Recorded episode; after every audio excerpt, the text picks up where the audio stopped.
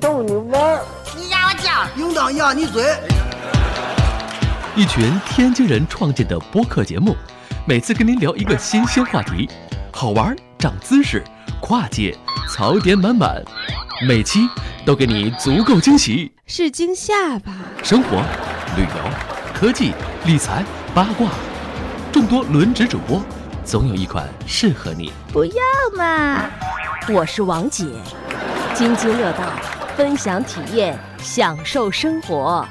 二他妈妈，你快拿大木盆来，我可赶上这波去。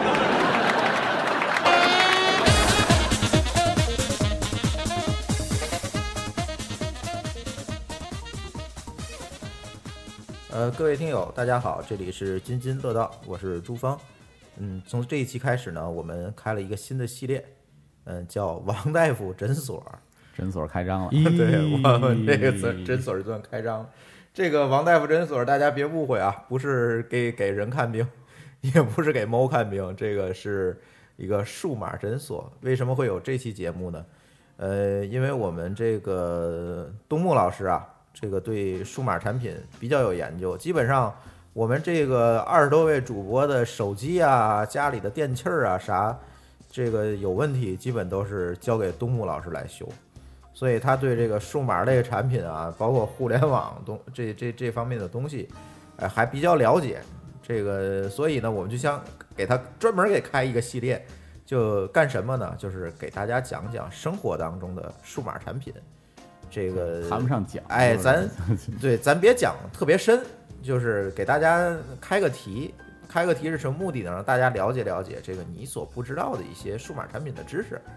觉得就行了。就就咱咱不搞那种高大上啊，我们拿个东西做评测或者是怎么怎么样，咱不搞这个对，那咱个就给你大家介绍介绍。那个你们看王自如去就行。对，我们也怕被黑是吧？所以我们我不搞这么硬的东西啊。王大夫诊所这个比较实用，对，没错儿。所以介绍一下啊，第一位当然是这个东木老师，这个嗯大家主好，播了啊。这个再一位是郭子。哎大家好，我是郭子。今天这集呢，头一集是吧？给大家讲讲这个机械键盘。机械键盘有的人啊熟悉，有的人陌生，嗯对是吧？这个东西，嗯，反正我是用机械键盘，在座的呢，东木肯定是在对，用，我在用。吧啊，我我我没有郭子用就是小白了。对，对，嗯所以我正好想买一个机械键盘。对，机械键盘。啊，机不械是是硬 盘，对键盘。对，呃，东木先给大家讲讲吧，这个机械键盘跟咱平时用的键盘有什么样的差别？这个机械键盘就是说，为什么叫机械呢？它这个，呃，大家知道这个开关这个东西是一个这个结构呢，是一个很有意思的东西。就是说，你当你这个两个触点接触上的时候，那么这个这个电路就会被导通，然后松那个断开以后呢，这个电路就断了。键盘呢，其实也是这么个东西，只不过咱们现在大伙最常用到的东西叫其实叫薄膜键盘嘛。这个薄膜键盘，如果你拆开过以后，里就是上下有两层薄膜，这两层薄膜呢，每一层薄膜上都有布的那个线路，这个线呢不是呃这个线不是那种金属的那种，呃就是铜线，它是一种导电的一种软性的那种线。它上下两层薄膜呢，上面这一层薄膜一一层线路，下面薄层一层线路。当你上下这两个点接触上的时候呢，这个呃线路就会导通，就就是呃系统就会认为你这个键哎被摁下了。其实从这个概念上来讲呢，机械键盘也是这个概念。当你这个按键呢，呃，就是按下去之后呢，这个电路两个极点会之间会导通，那么系统 Windows 也好，或者说呃 Mac 也好，就是操作系统吧，电脑的操作系统，这就会认为你导通了。这是就是一个呃，这但是这个机械键盘呢，是在于什么呢？它不是薄膜，它这个开关呢，就相当于你你们家里灯泡的这个按键开关一样，它每嗯一个键都是这么一个开关，只不过呢，这个开关呢是专门用在键盘上的，就叫叫做机械键盘了。这个就基本上这个概念就是这样。嗯，那这个你说的是这个原理上的差别，那我其实我想知道这个具体使用上有什么样的差别？这个使用上，这个就嗯，从原理这个结构角度其实没有差别，只是它它的区别只是从手感上，有这个区别。是键程和普通嗯键程呃有什么，区啊不别光是键程，就是压力克数。这个压力克数是什么呢？是你按下这个键需要用到的力度，嗯，用下力度是不同的，然后就不同的轴有不同的力度。嗯，就先先这，咱们从从从再理一下这个啊，这个机械键盘这一个开关，这一个开关呢，在呃机械键盘上就叫做一个轴，嗯，一个轴，然后这个轴呢，就是有不同的轴，就是有代表不同的压力克数。为什么会有不同的这个压力克数呢？它这个也是挺有意思的，是是为了压力克数指的是我摁下按下这个键键需要就是使用的触发触发这个按键，呃，使用的力触度点需要的力度，啊，这是这是这是克数越大的话，呃我力度会越越大越大。对，嗯它这个怎么怎么量出来的呢？我我我我见过一个特别有意思的量法，就是，嗯，拿钢镚儿，就是一个嗯钢镚儿呢，大概是几克，然后呢，你在这个键上摞几个钢镚儿，它才能把这个键按下去，就可以代表为哦多少克的压力克数。你可以明白了你可可以以这这么样，你可以测这么一下测一是下，吧对，就是你可以这么理解这个压力克数是这么来的。嗯，对那我是不是可以理解成机械键盘跟我们现在，比如说我去电脑城，哎，我们随便花几十块钱买个键盘，这个键盘这两种键盘之间呢，最大的差别就是说我在使用这个机械键盘的时候，我体验得到的体验或者是手感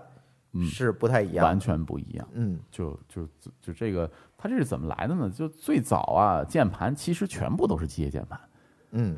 嗯，对。但是我印象当中，就是小时候在学校机房用的那个键盘，其实就是现在其机实械键盘的那个手感对对吧嗯没错，而且你一按起来，噼里啪啦噼里啪啦响。啊。对对对嗯对，那个最早的键盘全部都是机械键盘，就是只不过后来因为成本，因为你也知道一个键一个轴，一个键一个轴，这成本太高了。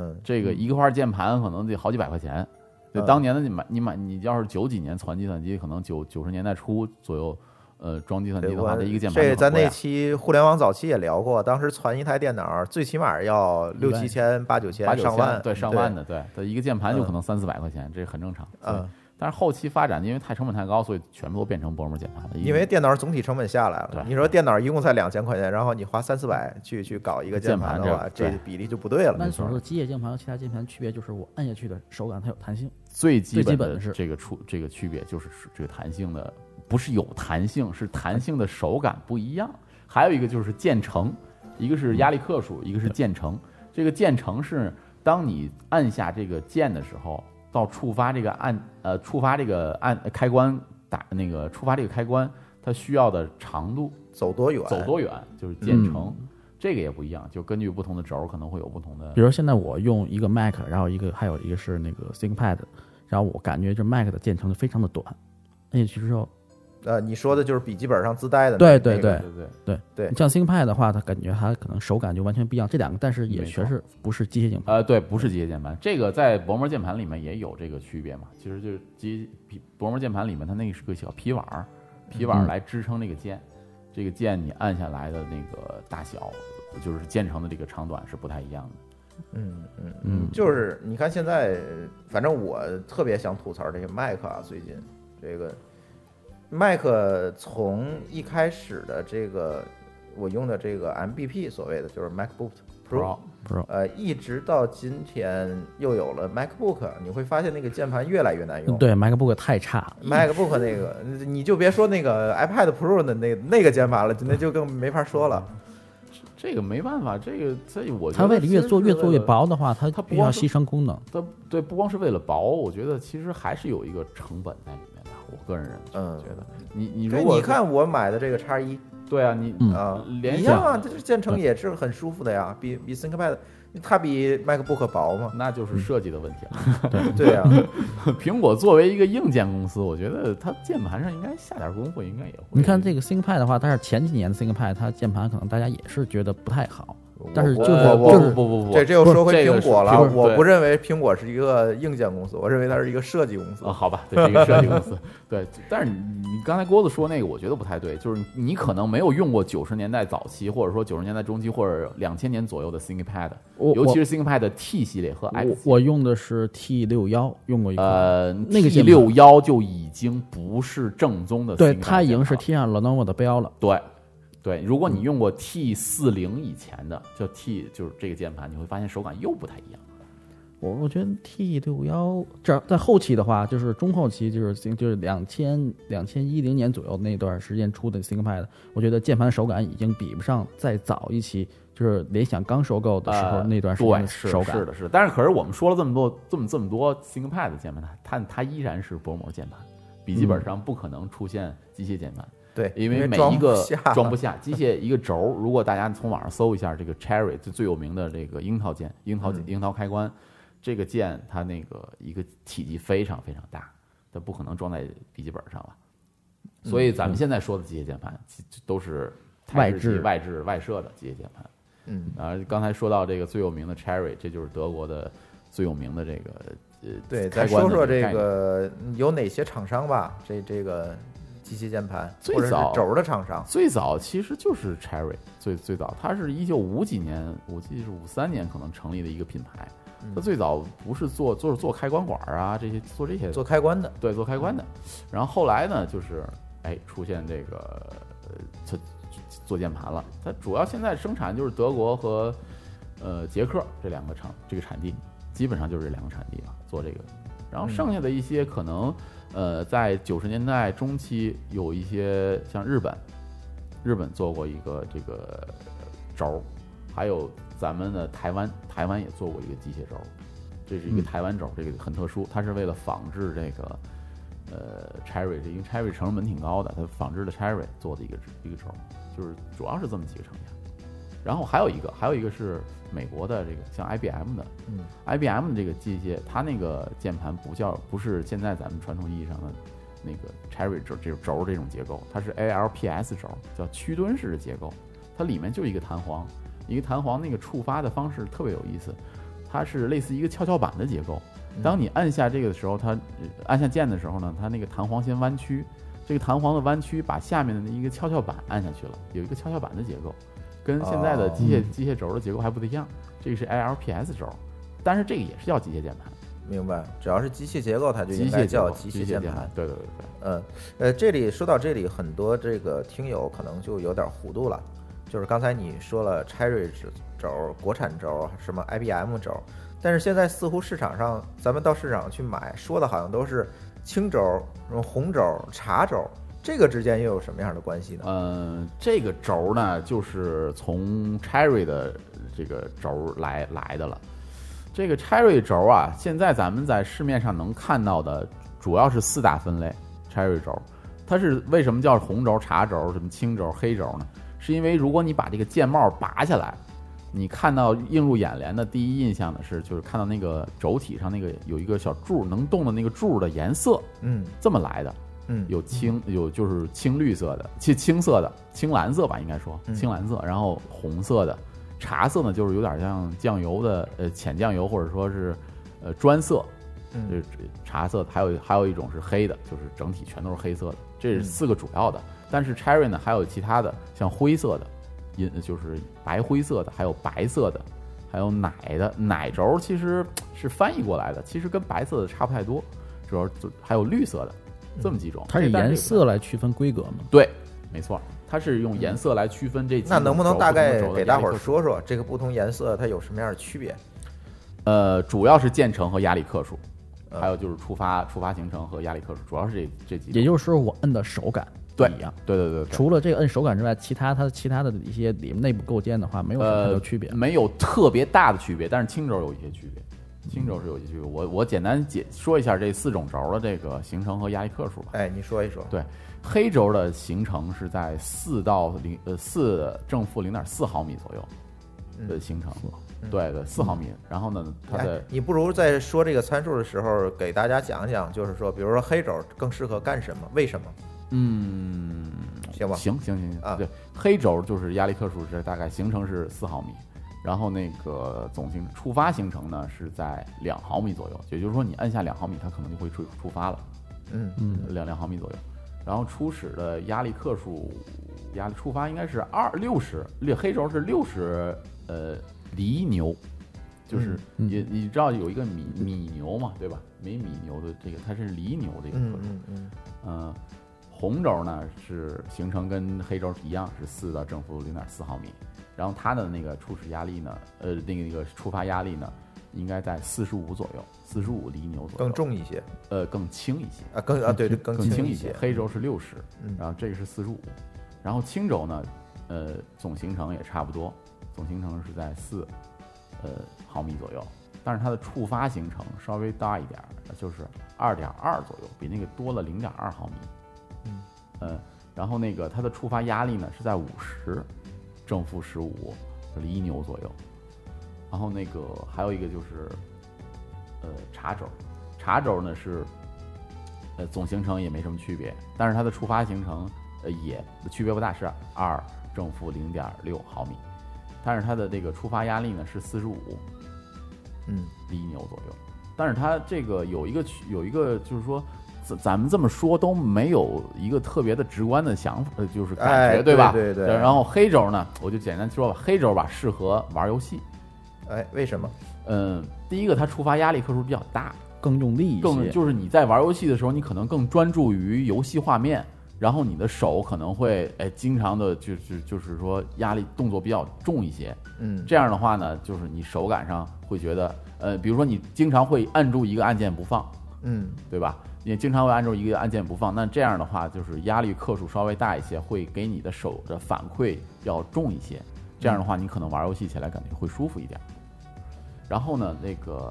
呃红轴，红轴其实也适合，也可以玩玩游戏，它就是稍微比黑轴稍微轻一些，但是呢，它也比较适合打字，因为它轻一点的话，你你噼里啪啦噼里啪啦打字的话，就是更没有这么疲劳，没有那么手嗯疲劳，对。然后呢，呃，就是这就是红轴，然后青轴比较特殊，青轴它有两段段落压力，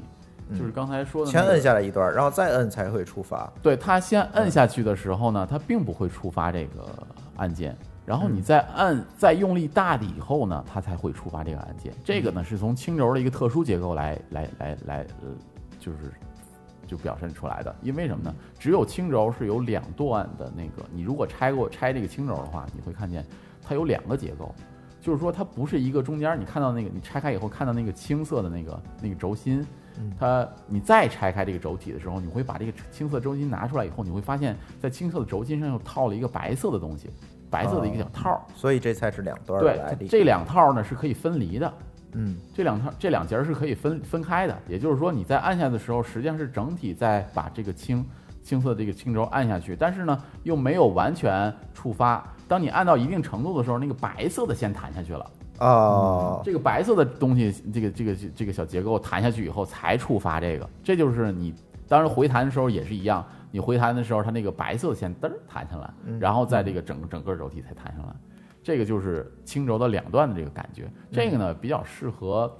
呃，都说它比较适合程序员编程，然后这个节奏感很好，啊你打起来噼里啪啦噼里啪啦，这个节奏感特别有。啊但是轻轴最大一个问题就是吵，但是对，因为它这个两段结构造成了声音非常响。如果你嗯你在夜深人静的时候，就别别说夜深人静了，就是在一个办公室里面，你在用轻轴的话，我估计你的同事会很很。很有意见 对很有意见的这对个事儿。我我一个朋友就是程序员是吧？他买了一个轻轴放在办公室里，然后没过三天，这个轻轴这个键盘就不见了。 后来是发现是让邻桌给扔楼下去了。这 个这个我这 跟我正相反，我们公司的用轻轴 的，呃，哎，有一个突然有一个就是有一天一个公一个程序员哎同事那买了一把轻轴，然后过大家都觉得哎呀这个太吵了怎么办呢？大伙儿全变成轻轴， 你吵我也吵，所以轻轴追求的是一个手感手感和对节奏感对这节奏这感种感觉。对，然后还有就是茶轴呢，我个人啊，嗯我我喜欢茶轴，我也用的是茶轴。嗯我觉得茶轴压力克数比较小，触发行程也比较，就是总体来说感觉上比较软，我手不用那么用力的不按，不用那么用那力嗯它。跟但是它红稍轴比微，呢？它比红轴我觉我感觉还要软一些，啊，我我个人觉得还要软一点。然后就是说，你如果不用特别用力的话，就能触发它。然后呢，就是你抬起来，当你就连续这个按这一个按键的时候，嗯你也不觉得累。明白。嗯这是我自己的感觉，可能因为每个人的手手手的手力的度不哎太都一不一样样，对对每个人对可能手把劲儿就不一不一样。嗯样，对，所以可能每个人不太不太。所以可能劲儿小的女孩子可能适合用茶轴，哎，我我是这么觉得的，所以我觉得我我给我老婆也试了一下，她说不行，啊她喜欢轻轴， 为 为什么呢？这个我我老婆最早她用电脑也特别早，那会儿可能就是九十年代中期，他有那种啊，他们那阵儿用的可能对，就是他就打字嘛，哎打对字有那用感的是觉青轴的对，青轴和黑轴的，所以他就觉得茶轴不行，他也他也要呃黑轴对。对对，我现在用的是一个红轴，就是拆瑞的那个 G G 八零三千，嗯，呃，用的是那个。然后我现在感觉就是跟之前用那个薄膜键盘的那个感觉就是。刚才王那个东木也说了，就是你用了之后就再也回回不不去去了，回不去。因为它确实它手感不一样，对，你敲起来，最起码最最简单的一个这个比较就是说，我之前用的是苹果的那个，就是外接的那个键盘，啊啊啊外接的那键薄膜键盘，盘然后那是个薄膜键盘，键程很短，键程很短，明显就是说你长期打字的时候你手会累，对对就是因为它永远给你一个回弹的这这么嗯力度就是你很敲上去，它有一个反作用力嘛，反作用，而且键程很小很短，哎，键程对，然后就是你你当时你不觉，你不用机械键盘是不觉，但是你把它放一边儿，你改用机械键盘，你再用它，你就受不了了。啊我觉得我使我我我嗯用过那个苹果的外接键盘，感觉使力使不到点儿上之后就弹回来了。没错，对是是，所以你其就实特别累手对，指其尖实是什么呢？是你你手用力的敲这个，呃，就是用这个一定的力去敲这个键盘的时候啊，呃，你总会下意识的，或者说本本能上会用用力按下去的。但是呢，因为薄膜键盘的行程非常短，它马上就触底了。啊，对，触底以后，这个就是一个平的，它没有缓，没有任何的没有缓缓冲没有没有对任何的缓冲，就触底之后呢，这个就感觉手特别硬，就接触到一个硬的东西，对然后再回弹下来又很短的一个时间，然后你这个就感觉有劲儿没处使，这个感觉就觉得是这样，是这就样，就就很累，而且明显感觉到，不知道是心理原因还是怎么着啊，然后明显感觉到我用这个机械键盘写代码的速度会快，嗯，这个确实是打字以后你也是就速度打会哪怕快是打了中文也是都是对快很多，对，对，在你就是你打字技术没有任何变化的情况嗯下啊，就是明显感觉会会要快一些，对，可能你使你不用使太大的力，你使用那个机械键盘，呃呃，也不是说没有太大力，我觉得其实最主最大的区别还是一个行程就是就是你有一个确认感，我知道你我敲那个位我置一定这个字已经进去进了，去了，对。对，但是薄膜我总觉得我我要摁摁到这个也是从它的这个机械结构来说的。嗯呃，机呃机械轴的这个这个这个轴，它里面啊是有一根弹簧的，这个啊弹簧挺长的，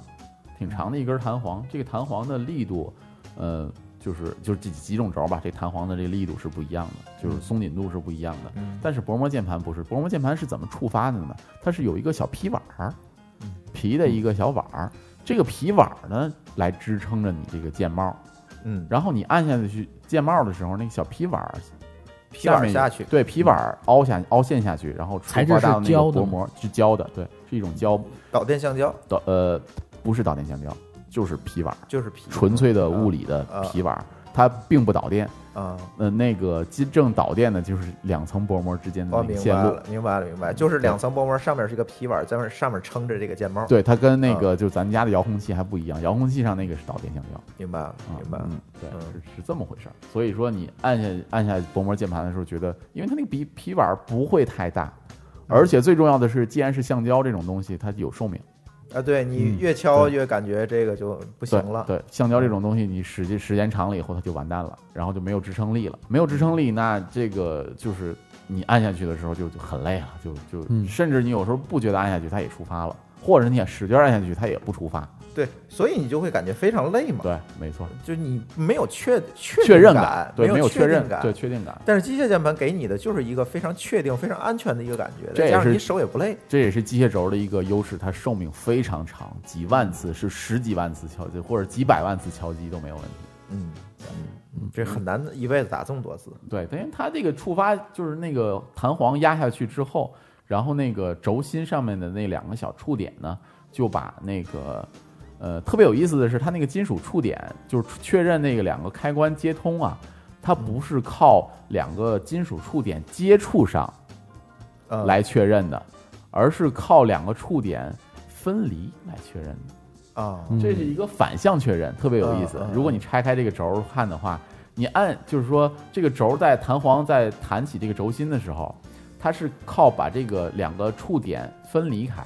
也就是说，如果你在没有按就普通情况下，这两个触点是分离的，分离的，但是它金属是有一个弹性的，嗯对吧？当你按下去的时候，这两个弹簧的这这这两个金属的这个触点会接触上，啊，是这么是靠它呃自己的弹性去接触上的，而不是靠你人工压力去给它压上去的。哦，我明白了，所以这就是机械键盘灵敏，同时也特别寿命特别长的原因之明一白了。了，明白了，它是有一个机械上的一个处理的，对，机械上的处理，它是靠金属自己自然的弯曲、自然的弹性去接触上。明白了，而不哎是靠但你是手这工里体验就有一个问题了，比如说我玩游戏，很有可能我同时按照几个键，呃，对，这个它是怎么检测出来的？这个键呃，这个就得从机械怎么说呢？就从键盘的这个呃布线上来来来来来嗯来说了。这个就往多往深了说呢，其实是我这么给大家解释一下，这个键盘为什么会识别到你的按键吧。嗯大家看自己的键盘上有有横向的一排几排，嗯有纵向的几排，嗯对吧？呃，横向的，如果咱们按照这个围棋棋格来算的话，横向你可以问认认为是一个 x，嗯纵向呢你可以认为是一个 y。嗯嗯嗯，最左上面第一个按键就是 ESC 键，你可以认为是 x y、x 一 y 一，嗯嗯，对吧？明白嗯，这个 x 一 y 一，当你摁下的时候呢，那个你这个线路导通 x 一 y 一导通，然后即电脑认为你按下了 ESC 键。嗯，如果你摁下 F 一键，就是在 E ES ES 键旁边，呃 ESC 键旁边的话，那就是嗯 X 二 Y 一。嗯那 F 二的话就是 X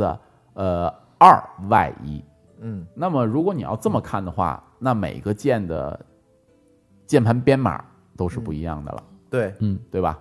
每个键盘的键盘编码都是不一样的。但是你如果同时按下这几个键的时候，有可能是因为，呃，怎么怎么怎么解释呢？就是电路上啊，就是电路上你同时按下几个键的时候，呃，大家知道在学中学电的时候，大家也知道，就是电电会走最短键路径，对吧？嗯，对，对，电路会走近最短最短路径来来保证那个电阻最小。嗯，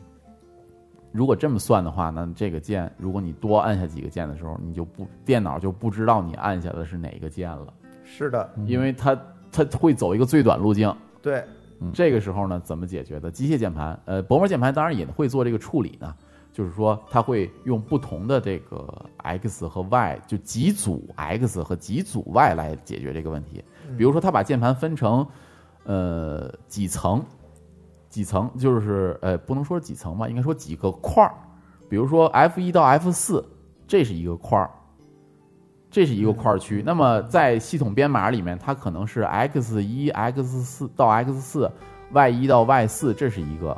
嗯呃，然后呢，从 F 五到 F 六，这是一块儿，嗯这是一个竖下来啊，这整个是一块儿，但是它就不叫 X 和 Y 了，它可以认为是 A 明白明 Y 白呃明白 A 明白嗯一 B 一，就是这么、这样的话呢，在你系统里面有可能会认为你同时按下了，呃就是你电脑上接了几个键盘，明白，但是这几个键盘的编码又都不相同，嗯所以呢，这就变成了你触发几个键都没有问题的原因了。啊，但是如果在这一个区域里，啊我同时按这几个呃，键应该不会，就是你在这个区域里，哪怕同时按下这几个键盘，从键盘的那个布线来讲，它也能处理键，就是说，呃，怎么说呢？就是它把区块分的越小，嗯呃，你的键盘的，就是说识别码就越单一。嗯，你这样的话，系统就识别也就越单一，明就白不会认为你多按下了好几个键那或者。机械键盘也是这么处理的，机械键盘，呃，有的是这么处理的，有的不是这么处理的。嗯大部分情况下，它是处全部处理成无冲呢，是，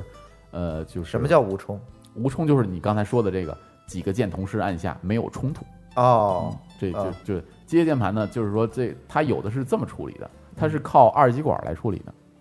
嗯这个要从咱们音频播客里面解释，这太难了。这啊， 个、我明白，这是一个电路学 这原理啊，是一个电路学原理的问题，你必嗯须画一个电路图给大家解释一下才能知道。它就我简单解释，它嗯那就是不靠二是极说管我每一买个呃每就是一个简单来讲吧，就是我如果去买一个机械键盘，我要看它是不是无冲的，嗯，现在咱们说到基本上都是六键无冲，那肯定没什么问题。嗯，就呃，是打游戏各打方游面戏肯定的没事儿六键可能有点少，这可能最少得十几键无冲吧。但嗯基本上大部分机械键盘都会处理成全键无冲。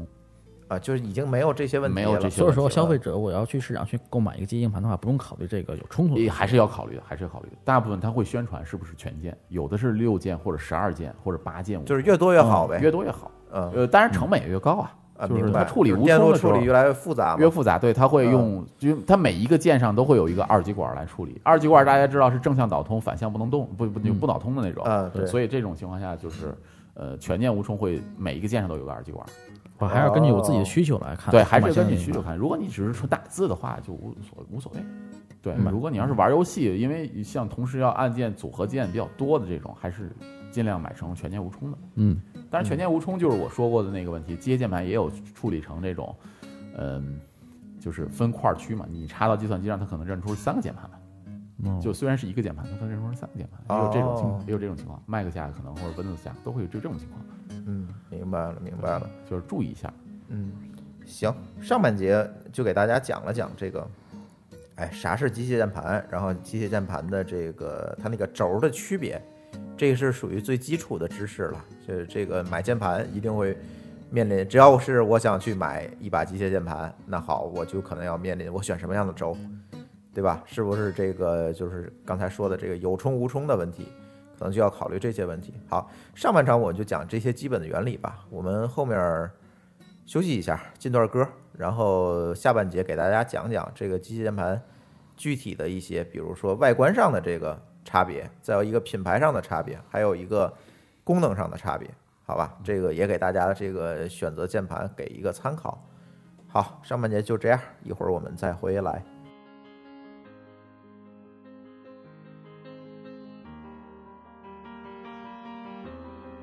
Clipped wings, I was a broken thing. Had a voice, had a voice, but I could not sing. You would want me down. I struggled on the ground. Oh, so lost a line. Have been crossed, had a voice, had a voice, but I could not talk. You held me down. I struggle to fly now. Oh, but there's a scream inside. that We are tried out. We hold on so tight. We cannot deny it's us alive. Oh, it is us alive. Oh, yes, there's a scream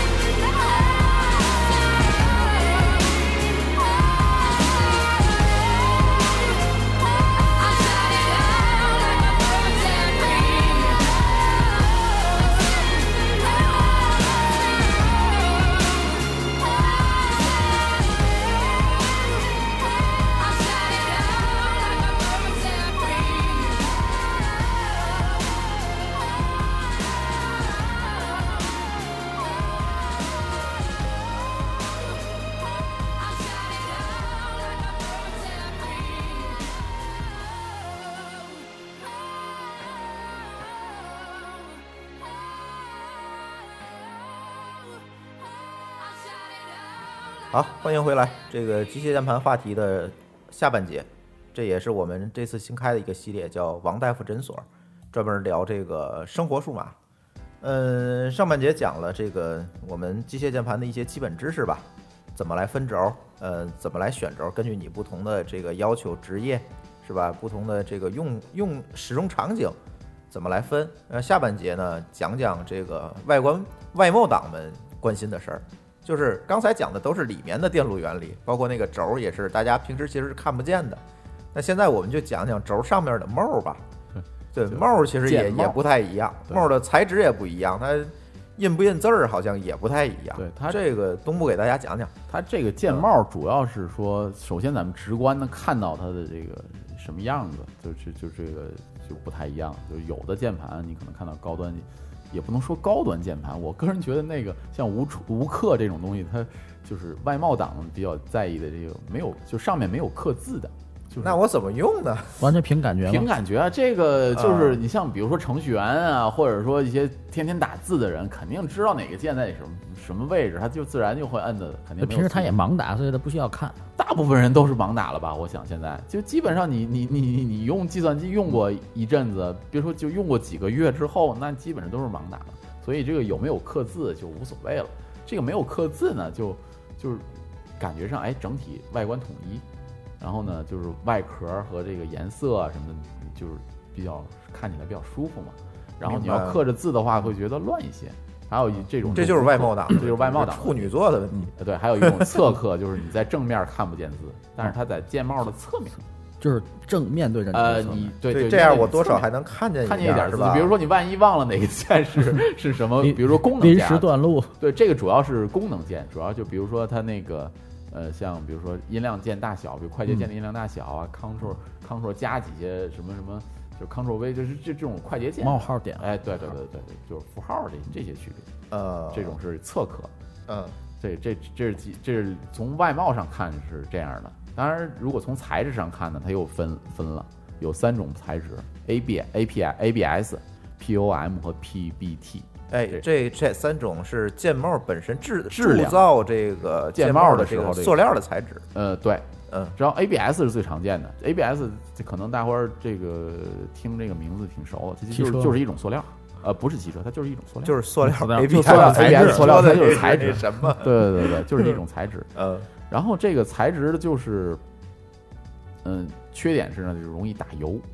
什么叫打油啊？就是你摸你你你你现在如果在电脑越旁用边越的话，亮，对，你在电脑旁边的时候，你低头看一下你自己的键键键盘是不是亮的，泛着油光，泛着油光。然后这个尤其是像 F 呀、勾啊、K 呀，常或者用的一些对对，或者常打游戏的 WSAD 这三个四个键，是不是就已经亮了？这就是打油了嘛？ 嗯。这个这就是还有 ABS 一种的可能就是我打油之前，我可能上面字儿就就呃，已掉了经。刮掉了。对，这嗯因为它那个字是印刷在上面的嘛，它嗯就是呃，这啊就很多便宜键盘都是这种。哎，对对对对。然后那当然 ABS 有一个是什么呢？它会有的人会说做那个呃有的键帽会做双色注塑的，嗯，就是什么叫双色注塑呢？是用两种颜色的呃塑料去铸这个铸铸造这个键帽，这样的话就键那个颜色呃颜色和那个字母就不会掉了，因为那个字母是另一种塑料。啊，就你怎么磨也磨不住在掉里面的。对对，嗯你怎么磨也磨不掉，但是是它还还会是打会打油油，对对吧对，还是会打油。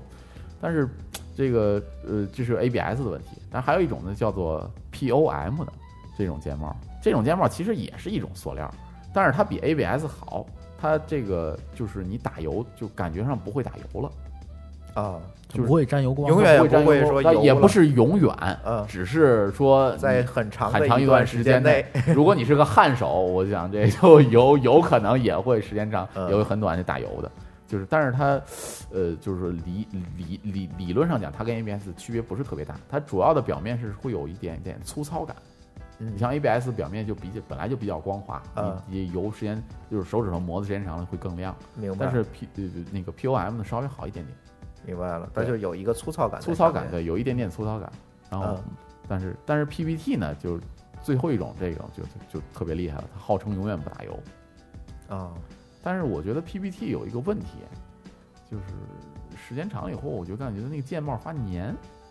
哦，它是叫 P P P T 还是是哎是 P U M 啊 P P T 就是它那个亲肤材质，他说的所谓是亲肤材质。如果大家用过老的 ThinkPad 的话，大概是 T 系列的 T 四零系列的，它那个表面就是 P U M 材质，啊，我明白了，哦明白了吧嗯我知道了啊。对是 B P P T 还是呃 P U P P P T P P T 啊 P P T 材质，嗯，我记得是这我个。觉得那种材质的话，用时间长，感觉它它会滑，嗯就像 ThinkPad 感觉是一种腻腻的的对感哎觉，有点有点嗯阻尼的感组觉。对，因对为对我对那个笔记本最早就是 T 四幺，应该就是那个东西。对它就那个那那种感觉的，嗯，所以说这对个用时间长是会粘那种感觉。是吧？对嗯，哎，是 P O M 还是那个 P P T？我啊我回去查一下去。我印象中回去查一，下反正反正就是这两个区别吧，基本上就是这意嗯嗯思。所以它的价格是逐渐一样，一样一样一样一点高的，就是键帽 P 本 P T 身最贵对，A B S 最便宜，最便宜，对，这嗯键帽本身它也是有价格的，这注塑的不一，即使材质不一样，它肯定也是这个成本也不一样嘛，嗯对，嗯。也是这样的。这就是然后还有一种是带灯的，带灯其实跟啊对，带灯这 其有实太点杀马特了对，有点感觉杀马特。杀马特我反正是有这个感觉。呃，我我我觉得这个灯是什么呢？是在你黑暗的情况下，它亮一下，然后你能看见这个键上是哪个按键。我觉得最重要的作用是这样。你要说杀马特，你这嗯就是那个七彩灯，呃七彩灯是有点杀马特，但是普通的这种像白灯也好，或者其他的，我觉得还是有点必要的。毕竟啊，现在的键盘上，现在笔记本键盘都是带灯的啦，对对吧对嗯对对还是有一些就是在但是我黑暗中使用的时候还对，是，但是我看见那种键盘的灯好像就特别那个花哨那种，对它七彩，它就是说嗯 R G B 灯嘛，现在叫 R G B 灯，就是说嗯就是六万五你可以千自己色调嘛， 对对对，是二十六万色，什么六千嗯六万五千色，因为它是从啊 R G B 这个三原色混自己混嘛，可嗯以就不同的亮度之间混，然后就是这个就这个灯吧，我是觉得有一个基础的，像白灯也好，或者其他颜色，对，有个基，础颜色就就颜色可以了 Pair 为了这给你照亮，哎，对，就是我基础功能就是照亮。如果说像你要是想想那种 RGB 灯的那个，就它它功能就更炫一点儿，就是你按下这个按键的时候，这个按键会亮，然后同时它不是说这个按键亮，就跟水波纹一样啪扩散开。啊，那这个看起来确确实有点杀马特，但是我觉得作为实用党来讲，我觉得没必要。这个本身你加这功能它也会贵嘛，对吧？对对对，所以我我我不而建且灯议泡憋了话，你要想换还不好换。啊 LED 嘛 LED 这就不会憋的这个这个这个这个很很很很不会有 LED 的 E 太难寿别命了对，寿寿命还是长对对对对。呃，我觉得你还可以给大家讲讲，就是现在这些机械键盘，刚才其实讲一半儿了哈，机械键盘的这些品牌，品牌哎，因为我们这次还是给大家能够给一个参考嘛，大家最好是听完这个节目就可以去看一看了，对吧？对去淘宝上搜一搜，然后看买哪款或者去试一试。我嗯行。觉得给大家推荐几个品牌吧，最推荐的，当然如果你考虑不考虑性价比啊，就是说忠实就是原原教旨就主义。我相信那肯定这就个是 Cherry 听了众里面有土豪，也有这个注重性价比的，啊你都说我都说说一下吧都说啊因为对我相信品牌也没有几个，啊、对，就是也也没有特别多吧，就是对原厂遵循原教旨主义的，肯定就是买原厂的 Cherry 原厂键盘了。嗯，就现在对虽我然就是原教旨主 义，对，也这个 Cherry 的原厂键盘，它有很多很多很多型号，像 G 八零的系列、G 八四系列，然后 G 呃六级系列，什么这这这这这，总之就特别多吧。然后嗯这就是原厂键盘，哎，嗯能不能具体讲一讲这些系列有有没有什么区别，或者嗯推荐大家选哪个系列？我 G 八零系列就好几个型号可能，嗯，然后有什么三三千，然后是三幺零零，然后是呃，这就说句老实话我吧，当时买的时候做了做功课，最后买 G 八零三千，但是我忘了我那些是有什么区别，区我别现在的已了经忘了。这个说句实话吧，我不是原教旨主义，我对 Cherry 的研究真的很很低，好吧，很低。它所谓这个原厂是它从厂商出来从之后，厂出了，从就是键键呃，就是说整个键帽、键轴，然后电路板全部都是 Cherry 做的。那非原厂的话，就是它可能卖散件，呃，不是卖散件，就是说呃非原原厂，就就是说像有可比如说能键那个轴是 Cherry 的 Cherry 的，嗯对，但是电路的设计，包括电路板、芯片啊、外壳都是别的。比如说我们下一节除了 Cherry 之外，是就是菲尔可，嗯菲尔可，可，嗯对，菲尔可，这个这个就是日本的设计的，这个它也会用那个 Cherry 的轴，但是呢，它的那个键帽啊、外壳啊、电路啊都是自己做的，啊，这个也是比较就是大 F 嘛，这个这个也是卖的比较好的。这个好处是哪儿呢？它这个呃，它有一些特殊的设计，比如说 Cherry 的键盘都是有线的，USB 的，对对嗯对，但 Ferico 的不是，Ferico 有蓝牙键盘、嗯蓝牙机械键盘，还有双模键盘，也就是说你可以插线用，也可以蓝牙用。呃我现在对蓝牙这东西特别恐惧，就是无线干扰特别严重的时候，它就不好使。呃，是是有点儿这个嗯，但是蓝牙还好，二点四 G 可能无线键盘可能会干扰一些。对，你看我们家现在连鼠标都买有线的，但是有些时候，我觉得还是为了注重机桌面简洁，可能有些人会选择蓝牙。比有如些可能说，方便，呃，比如说我在家，嗯我没有那么严重的无线干扰。我们家也挺严重。你你那是设备太多了，这个 对吧？我嗯我所以我觉得蓝牙也不是未尝不可考虑嗯嗯。这是国外的两个品牌，还有一个就是台湾的 Duck Ducky，就是这个鸭子，嗯魔力鸭，现在在国内叫魔力鸭嘛，中文翻译。然后就是这个这个也是卖的挺好的，它主要是因为性价比比较高，嗯价格很便宜。 明白了，呃像一零四键啊，包括这功能也比较强，一零四键这种键盘可能在四五百块钱，可能就五六百，就相对于 Cherry 原厂的动辄一千，像 f i r c o 的这种就是上千的这种键盘就很便宜了，就鸭子这个哎这它个也鸭子它那个轴也是 cherry，呃的 Cherry 轴对，等于但现在是市场后期 Cherry 鸭子有用国产轴的了。刚才可能咱们没有介绍过这些，我只说了 Cherry 轴了，对吧？对对对对对，没说然后国没产有说轴，国产轴，国产轴嗯像、像诺普轴，就那个高特轴啊，像什么这个就是国产国产厂凯华商现轴在对也凯华在轴出这种轴，轴的凯就华是轴不啊，仅高仅特是轴市场上只有 Cherry 可以做这个轴呃，了。对对对嗯，因为呃虽然有专利的问题，但是如果就是按照官利的那个原因，咱们变一下形式，它其实国产也不是不能做，对吧？嗯，最重要的国产就是成本低，明白。嗯所以说那只国国外的话只有 cherry 轴这一个一个厂嗯呃，商做不是不是不是，凯华轴已经输出国外了，像像登场，比如雷蛇，应该也都有雷蛇嗯它用凯华轴了，嗯，就就是是因为国性产价轴比比较高，对，性价比国产轴性价比比较高，所以也用国国产轴了。嗯这这不一定质量非得上用有它差异吗？呃，我就是说从看到的反馈上来讲，有那么一点点差异。呃，我从我使用上来讲，我们包括我们公司的程序员用用用凯华轴的也有，我感觉啊都是虽然都是茶轴，但是我感觉凯凯华轴还是硬一点点，就是哦还是个人体验吧。就是说，如果盲测的话，我还是能测出来，就是国产轴和呃和这个 Cherry 轴的区别。同样是茶轴，同样是茶轴，我能我感觉出来了，不太一样，还明是白不了太一，样，嗯还是有区别。还是有区别的，就是尽所以可能的，大家要所以是不差钱儿的话，对是还尽是可能 Cherry 用 Cherry 拆轴了了。嗯对对对，对。嗯，然后再再往再往后说的就是这个，呃，就是从那个从 I IKBC 这个分出来的这个 IKBC，我觉得挺少的这个键盘，是因为它我我个人觉得啊它嗯是从 DIY 起家的，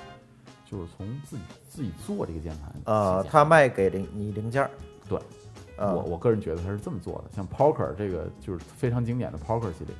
大概的价位，咱可以跟大家参考一下吗？参考价位嗯是这个，咱们就得从这个全原原厂，呃，原不厂嗯是，这个不是，这个就是咱就得从那个就是键数量来来说了。呃，就是有没嗯有最选最少那的咱就吧先说这个键的键数量吧，对因为这个可能也很多用户、很多听众啊关心，因为他用的电脑习惯不一样，对对对，对吧？对那个你像我呢，我用这个机械键盘，基本就是因为我用操作系统中 Linux，嗯，就是跟 Windows 差不多，对吧？你那个一个就是 Windows 键盘，其实就能解决解问决题。问题了。对，但有对 Mac 的，但是有嗯 Mac 用户啊，对这个 Mac 用户肯定也想用这个接键盘，机械键盘，对吧？对你这个机械键盘你怎么来选？就是我可能是不是要专门有支持 Mac 的键盘？对，对，这个给大伙儿讲讲。这个咱们先从键的数量来说吧。嗯这个最咱咱们最用的最一般的就是幺零四键盘。什么叫幺零四键盘？就是一百零四个键，小键盘，呃标准的标准的那种幺键零盘四键盘。对嗯，这个就是有包一括个数字键区、哎，有数字嗯键区那字种，母键区、F 区，然后数数字键区这几种几个几个区，然后呢，然后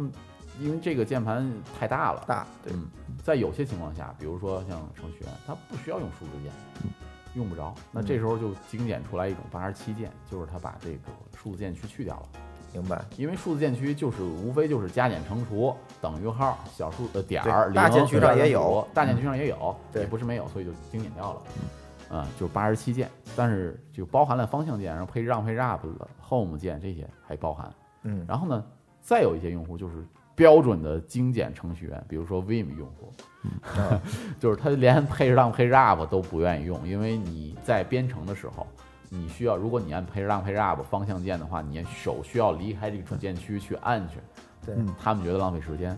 然后这时候就精简，包括 F 区啊、f 一、F 二、F 三这嗯没有用嗯就没有用。就编程嘛，它只需要针对符号和这个字母，对，最多有数字就完是了。嗯输入字符就行了，对还有两个控制键。对，两个空间就完了。嗯所以它不需要这个 F 区，然后就又精简一层，这就是六十六 G H 就六六六十八键了。嗯，呃，这个程序员们最好最爱用的那个 HHKB 就是六十八键的，对对对对，哎嗯那个好像比六十八键还要少，因为它没有文件，有啊，呃，它是组合键出来的。呃呃，印象不不深了。对，没有键，没有嗯就哦没有，好它是吧组合键出来的。好吧对这个 H H K。对，然后，这种一般但是给它程等一下这个 H H K B 它不是机械键盘，咱们一会儿再说。哎，这个一会儿再说 一。会儿再对说，HHKB 专专门在这，它挺奇怪的对这个对键盘，对对，它不是机械机械开关轴的键盘。对嗯对，然后就又精简到六十八键了。这个当然了，如果说嗯，就看你用途吧。咱嗯们比如说普通的家用，嗯，考虑游戏啊，考虑兼容性的话，那你就买个幺零四的键盘，非对，常桌子也够大，桌子也够大，啊不担心空间问题。对，然后呢，呃，如果说我对数字键区也没什么用，就普通玩用户，但是需要这些方向键啊什么这些还是比较87纳键入，这就八十七键。然后我现在用的就是类似八十七键的这种键盘。嗯，然后那个如果说程序员，那就是六六零六零这种键去吧，就是用这种，嗯因为第一个程序员可能，嗯，我买一块键盘，我会，呃，这个带来带去，还是小键盘带着方便。对。再有一个就是 Mac 和 Windows 这个兼容性问题了。对，这嗯有区别的。就一般来讲，其实 Mac 上也不是不能用 Windows 键盘，是 OK 的。嗯，但是呢，会有一些特殊的键，比如说像 Mac、呃 Command 键、Option 键这些键，在 Windows 上虽然可以硬生成 Alt 呀、是像像这个呃 Control 键，嗯对对对，但是有的时候你用起来还是别扭觉得别扭的，对，对，位置它不一样位置啊不一样，嗯所以这时候就是就是 Failcurl，、嗯， 对，它的键键就是兼容 Mac 嘛，明就是白键。键那它的键是你要换吗？呃，还不是需说要，怎么只样？要需要像有些跳线儿，它背后有一个小开关儿，啊你，稍微扒拉一下儿，包括 HKB 也像扒拉一下儿，它那个键自动就变成在 Mac 下一样的功能了。哦嗯哦，明白了。对，这是硬硬开关，还有一种软开关，咱们一会儿再说 DIY 的时候再可以再介绍一下。 OK，嗯，呃，还是说说价钱吧，大价钱概哦，的对，价没位说价格，对，对吧？嗯对，咱你比如说最贵的，你不用问，肯定是幺零四键盘最贵，因为它材质用的最多，嗯，对吧？材质用、嗯用的键最多，键帽啊。开幺关零四轴键儿我给大家一个参考吧，我那个 Cherry 原厂的 G 八零三千是八百多块钱，嗯，大概多。嗯那大概个多但这说这个的时候也得带上轴儿，你那个是红轴儿，红轴，对，因嗯为红这各个轴儿的价位也不一样。哎如果对对对如果你你用那个青轴儿会更贵，哎，青轴肯定贵一对点，，青轴儿会对。贵个大概个一百一二百块钱，呃，可能将近一千吧，将近一千块钱，嗯对，一青个轴一百多块钱，这然应后该是最贵的。啊最贵的。然后嗯黑轴儿反而最便宜，嗯，这这个我就没最研究用力了。呃，茶轴儿最便宜，然后是其次好像是黑轴儿，嗯这个也跟但是各差不了厂的多少钱嗯差不了多少钱，就是差可能几十块钱，啊，对，，因为它材质就是用料可能差不太多。明白明白这。接键盘基本上最贵的也就一千块钱左右，嗯，有还要贵的，就像是菲尔克的这个可能就还要贵一些的这种，但是基本上一千块钱你肯定会买到一个非常不错一的键千盘左，右能买到一个非常啊啊非好常的不是全原装，但是相反相相反它会更贵一点。嗯就是因还为蓝它牙，还有还有带这蓝牙，对对有，带蓝牙但是一个蓝牙模块就贵，你就对说 Ferroco 的价格吧。这就是这个价格的，像六十八键、六十六，这是六六零这种键盘，它可能就将近九百块钱，啊，如果幺零四的呢？幺零四的。呃，倒便宜，八百块钱，哎它是有线的，哎 有有限有的，线的，对，嗯蓝牙的会贵一些，嗯蓝牙可能比那会贵一些。那也就是说，如果我们想买一个成品键盘的话，可能要打出一个一千块钱左右的预算，会预买算一个至不少错对的。会非常不错的，嗯就是基本上就是随便挑了。啊嗯，对，这个就是我觉得，如果你真有这么多钱买一千，就买就随便挑，没关系了，就明都白差不多。，明白了。对，就嗯你呃，如果你说我没这么多钱，那我基础预算是多少？大概是就是基础五百预算块钱 的话，大概的话五百块钱，嗯那也还可以，没什么。五百块钱也能买到。五百块钱也能买到。这样的话呢，就推荐一些国产品牌了，比如说刚才说的像台湾的 DAC、摩利亚这种幺零四键盘，也大概就这个价格。像诺普也也，就如果用 Cherry 轴的话，也也是这些哎 i i k b c，嗯，这些也大概其五百块钱也能买到一两四的不错的键盘，而且也是 Cherry 轴，嗯嗯嗯，就就是这个价位。这就是说的都是成品键盘了，就是买到家就能用。而且机械键盘其实最大一个好处，我就觉得就是用得住。 哎，对，就、嗯呃有一个有一个有没有有一个说法嘛，就是用了机械键盘以后就非常无趣了。为什么无趣了？因为你可能今后十年都不会换键盘 了，对不会换键盘了。对，对，但是机械键盘存在一个保养的问题，这一会儿我们再说。对，嗯，呃，除了买成品以外，还有一种方法，我知道东木最近在折腾，也不是最近了，嗯已经折腾 好了，折腾好久了，对最近我才知道。对，这个他在 DIY 键盘，对，就是自己做一个键盘。 对，说说这个事儿吧，这为什么会想到 DIY 呃，其实最重要的是便宜。啊？能便宜多少穷？能便宜多少？ 嗯呃，我先说我攒的是什么键盘吧，是一个六十八键的键盘。呃，呃，六十八键呢，就是没有这个数字键区，没有小的数字键区，但是它包含了 Page Down、Page Up，但是它少了这个呃 Home 键和 And 键，方向键也有，然后没有哦 F 区。这个六十八键的，这个跟一般的 G H 六零不太一样，就这个键呢，这这个键盘呢，我用的是樱桃的茶轴，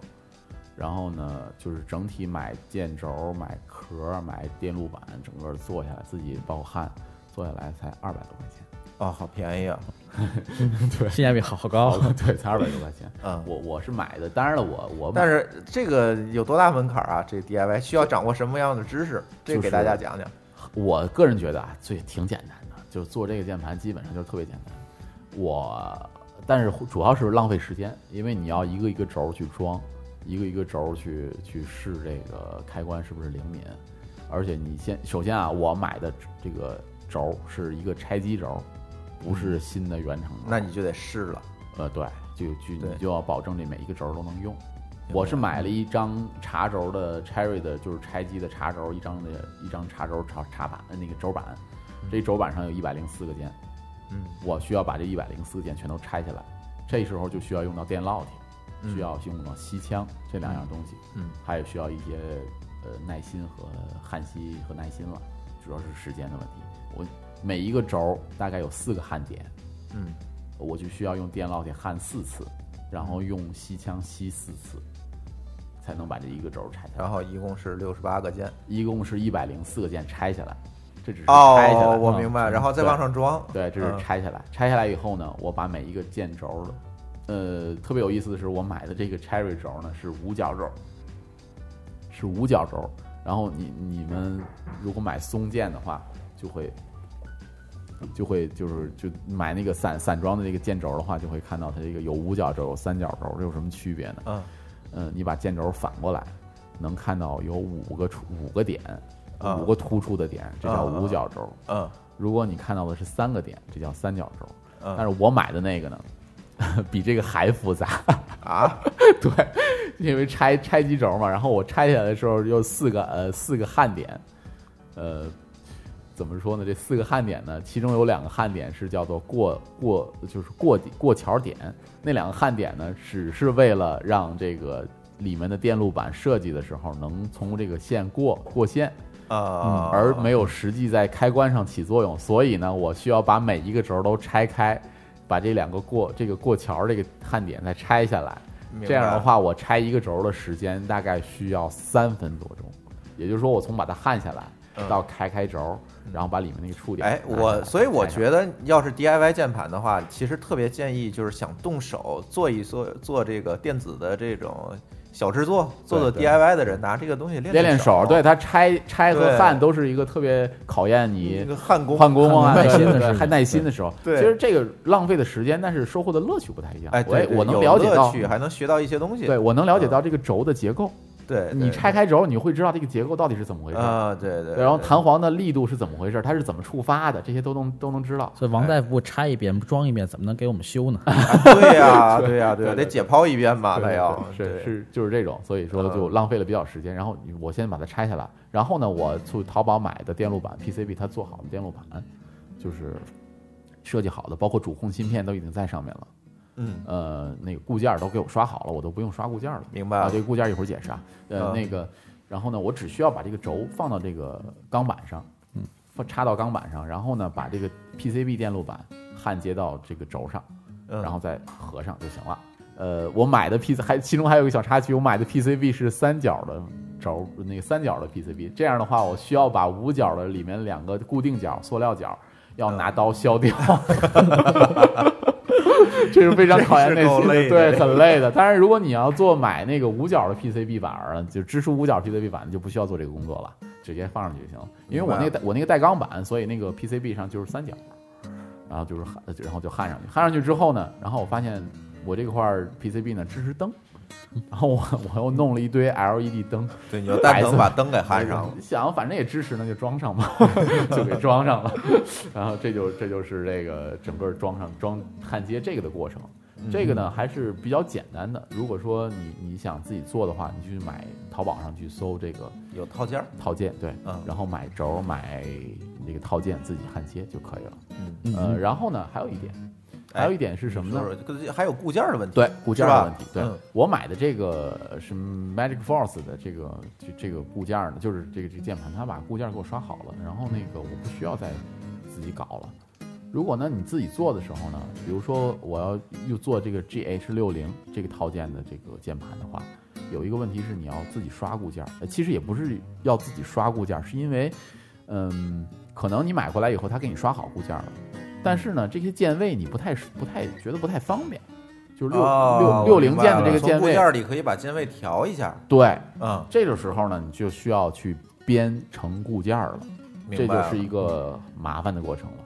这个就是说，我会有一些把键位就定义好这些键位，嗯呃，哪个按键是干什么的？比如说快捷键，比如说音量，我想添加调加添加一个调音量的功能。啊那么比如说我按加 Fn 键加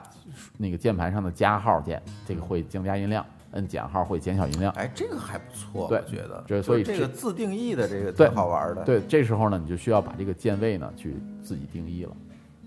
嗯，自己定义这个功能了嗯。这个时候你就需要改固件了。明白了，对明白了。这个我推荐一个固件叫 TMK keyboard 的固件，这是一国外的 Geek Hall- Geek Geek Hack 的固件。这个还是你回头发给我，我写的手 o 哎，对对对对对嗯对，这个这个你自己做的这个机械性那个键盘的话，大约时长是多长还时是间？机械硬 盘，时长是吧？嗯，怎么说呢？我从拆轴到装轴，嗯，花了两个晚上，大概是三个多小时，四个小时吧，做好四这四时个小间时还，好，四个小时。他手快，你对干他着我不熟手啊，对对对非常我我做我焊接这一块儿我很熟了。如果是你是一个小白的话，就是说焊接这一块要儿可能你10个知道小时看对见对你对铁对链子，对你得先练练。大对因学为练过焊过电工课，呃但是首焊先焊就是点，对，首先你拆轴就是一个，就是焊点的拆，就是把吸吸走，就吸走，这就是要需要练的一个对过程。然后包括上吸的时候，比如说焊接的时候，上吸的时候怎么让焊点更圆滑，圆滑这个需要对练。这个不光是跟烙铁有关系，跟吸也有关系。所以说这个嗯这个当年我跟东木做路由器的时候，这是个没少练没这个少东练西。对对对对对，嗯这个这个是需要一个过这程的那个这个键盘，所以这你看键盘就好弄，知道吗？当年我们那个焊内集存成电内路， 我我其实我手焊也还行，我还有个手焊的几级啊，二级还是四级一个证儿，然后我还专门学过这东西，我都焊不下来，你对啊知对道吗？，对这个 这跟这跟烙铁的这刀跟头手法这有个关这个系咱们以后可以再给哎开来一个一期 DIY 工 DIY 具需要什么对东西，对对对跟烙铁的刀头啊这些头电烙铁头儿都是是这样都是很是这样很麻烦的，嗯对。所以这个键做这个键盘也就大概其实就花了这么长时间吧，嗯，所以说如果你是个生手的话，你可能就花更长的时间，哎这样最后呢还有五分钟时间，然后我想这个再讲讲这个机械键盘的保养吧，因为这个机械键键盘的寿命长，你在使用的这个这段时间里面，你不可能不去清洗它，最起码你得给它清洗清洗，呃，对对吧？呃这块儿给大家讲讲应该注意哪些吧。嗯，清洗清洁其实主要是说针对键帽和电路板嗯做清洁，因为现在如果你买的机械键盘呢，嗯，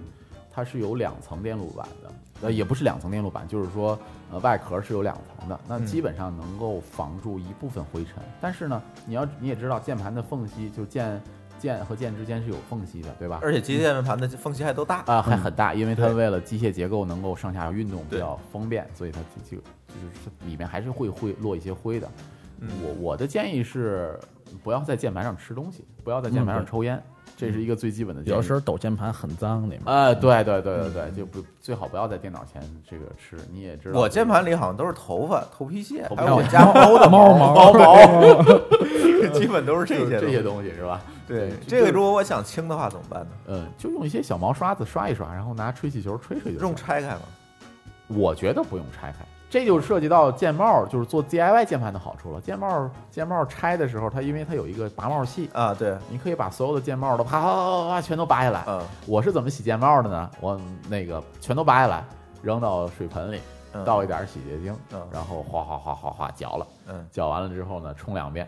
然后呢晾干，装上去。我拔键帽总怕一件事儿啊，这普通的键没有问题，就那长键嗯呃，不没好问拔题，，没问题。好拔长是吧呃，当然你做 DIY 键盘的时候，你会发现这个长键啊，两边是有个卫星轴的，嗯，它是为了防止，因为你如果呃，因为开关只有一个嘛，对，这反正个键一边盘这按么键那边长，没下来，对，那边没来，下来，它有一个嗯卫星轴，就是保证你这个键按下去的时候是平衡按下去，平衡嗯弹起来，嗯这个是有一个卫星轴的。这个你拔这个键盘的时候呢，其实不不用特别刻意，就是轻轻的，就也不用特别就特别用力的，轻轻拔拔开了以后就行了，就是拔哦拔开这边，然后我挪一下那个那个那个拔嗯键器往那边嗯拔就行了，对，啊拔下来就行了，很容易。哦对，然后呢，然后拿小刷子把那个键盘上的电路上扫一刷一刷，明白了，哎，然后就键帽洗一洗，键帽洗一。洗就完了。基本上就是一些保养，其实没有没有特别复杂的东西。嗯，但是大家还是要注意这这一点，别在上面吃东西、抽烟，抽烟不然的话你进东对，西。还有一个就是挺麻说烦的，嗯像防水这个怎么办呢？如果你真在旁边喝水，哗洒上去了，这时候就凸现有钢板的好处了。嗯，有钢板的好处是什么呢？钢板在上面放上键，嗯，放上轴，轴呢在那它个跟 PCB 电路还有它跟一电路层还有一层，嗯所以你的水会先洒到钢板上，嗯然后不会影响那个电路。哦，对，一般机械键盘都不防水，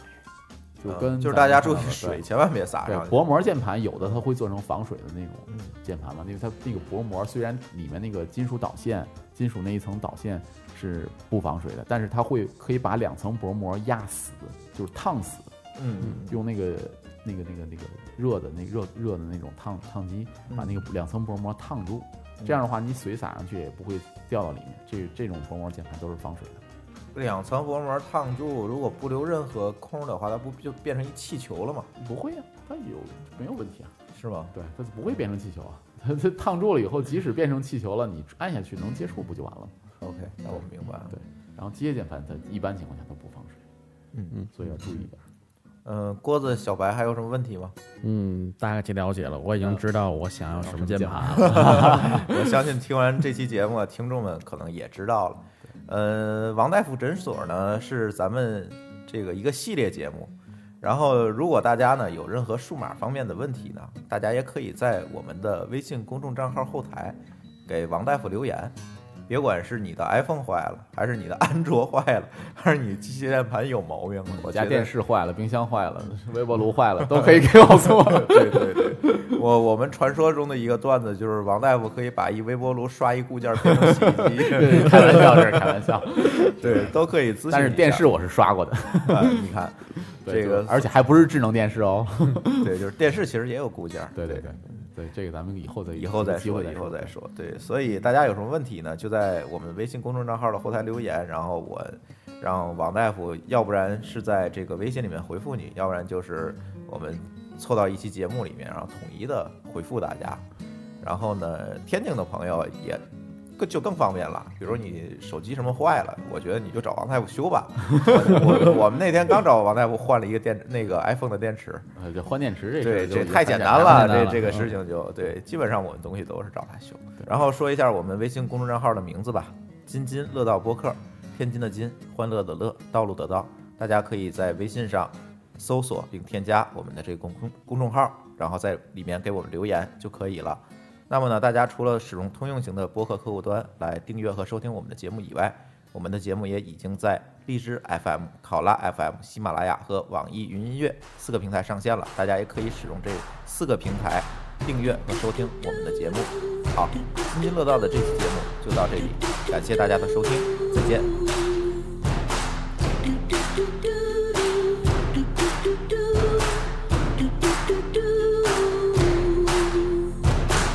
You were the one, you were the only one I was born to know. this summer lost, and we dare to go to China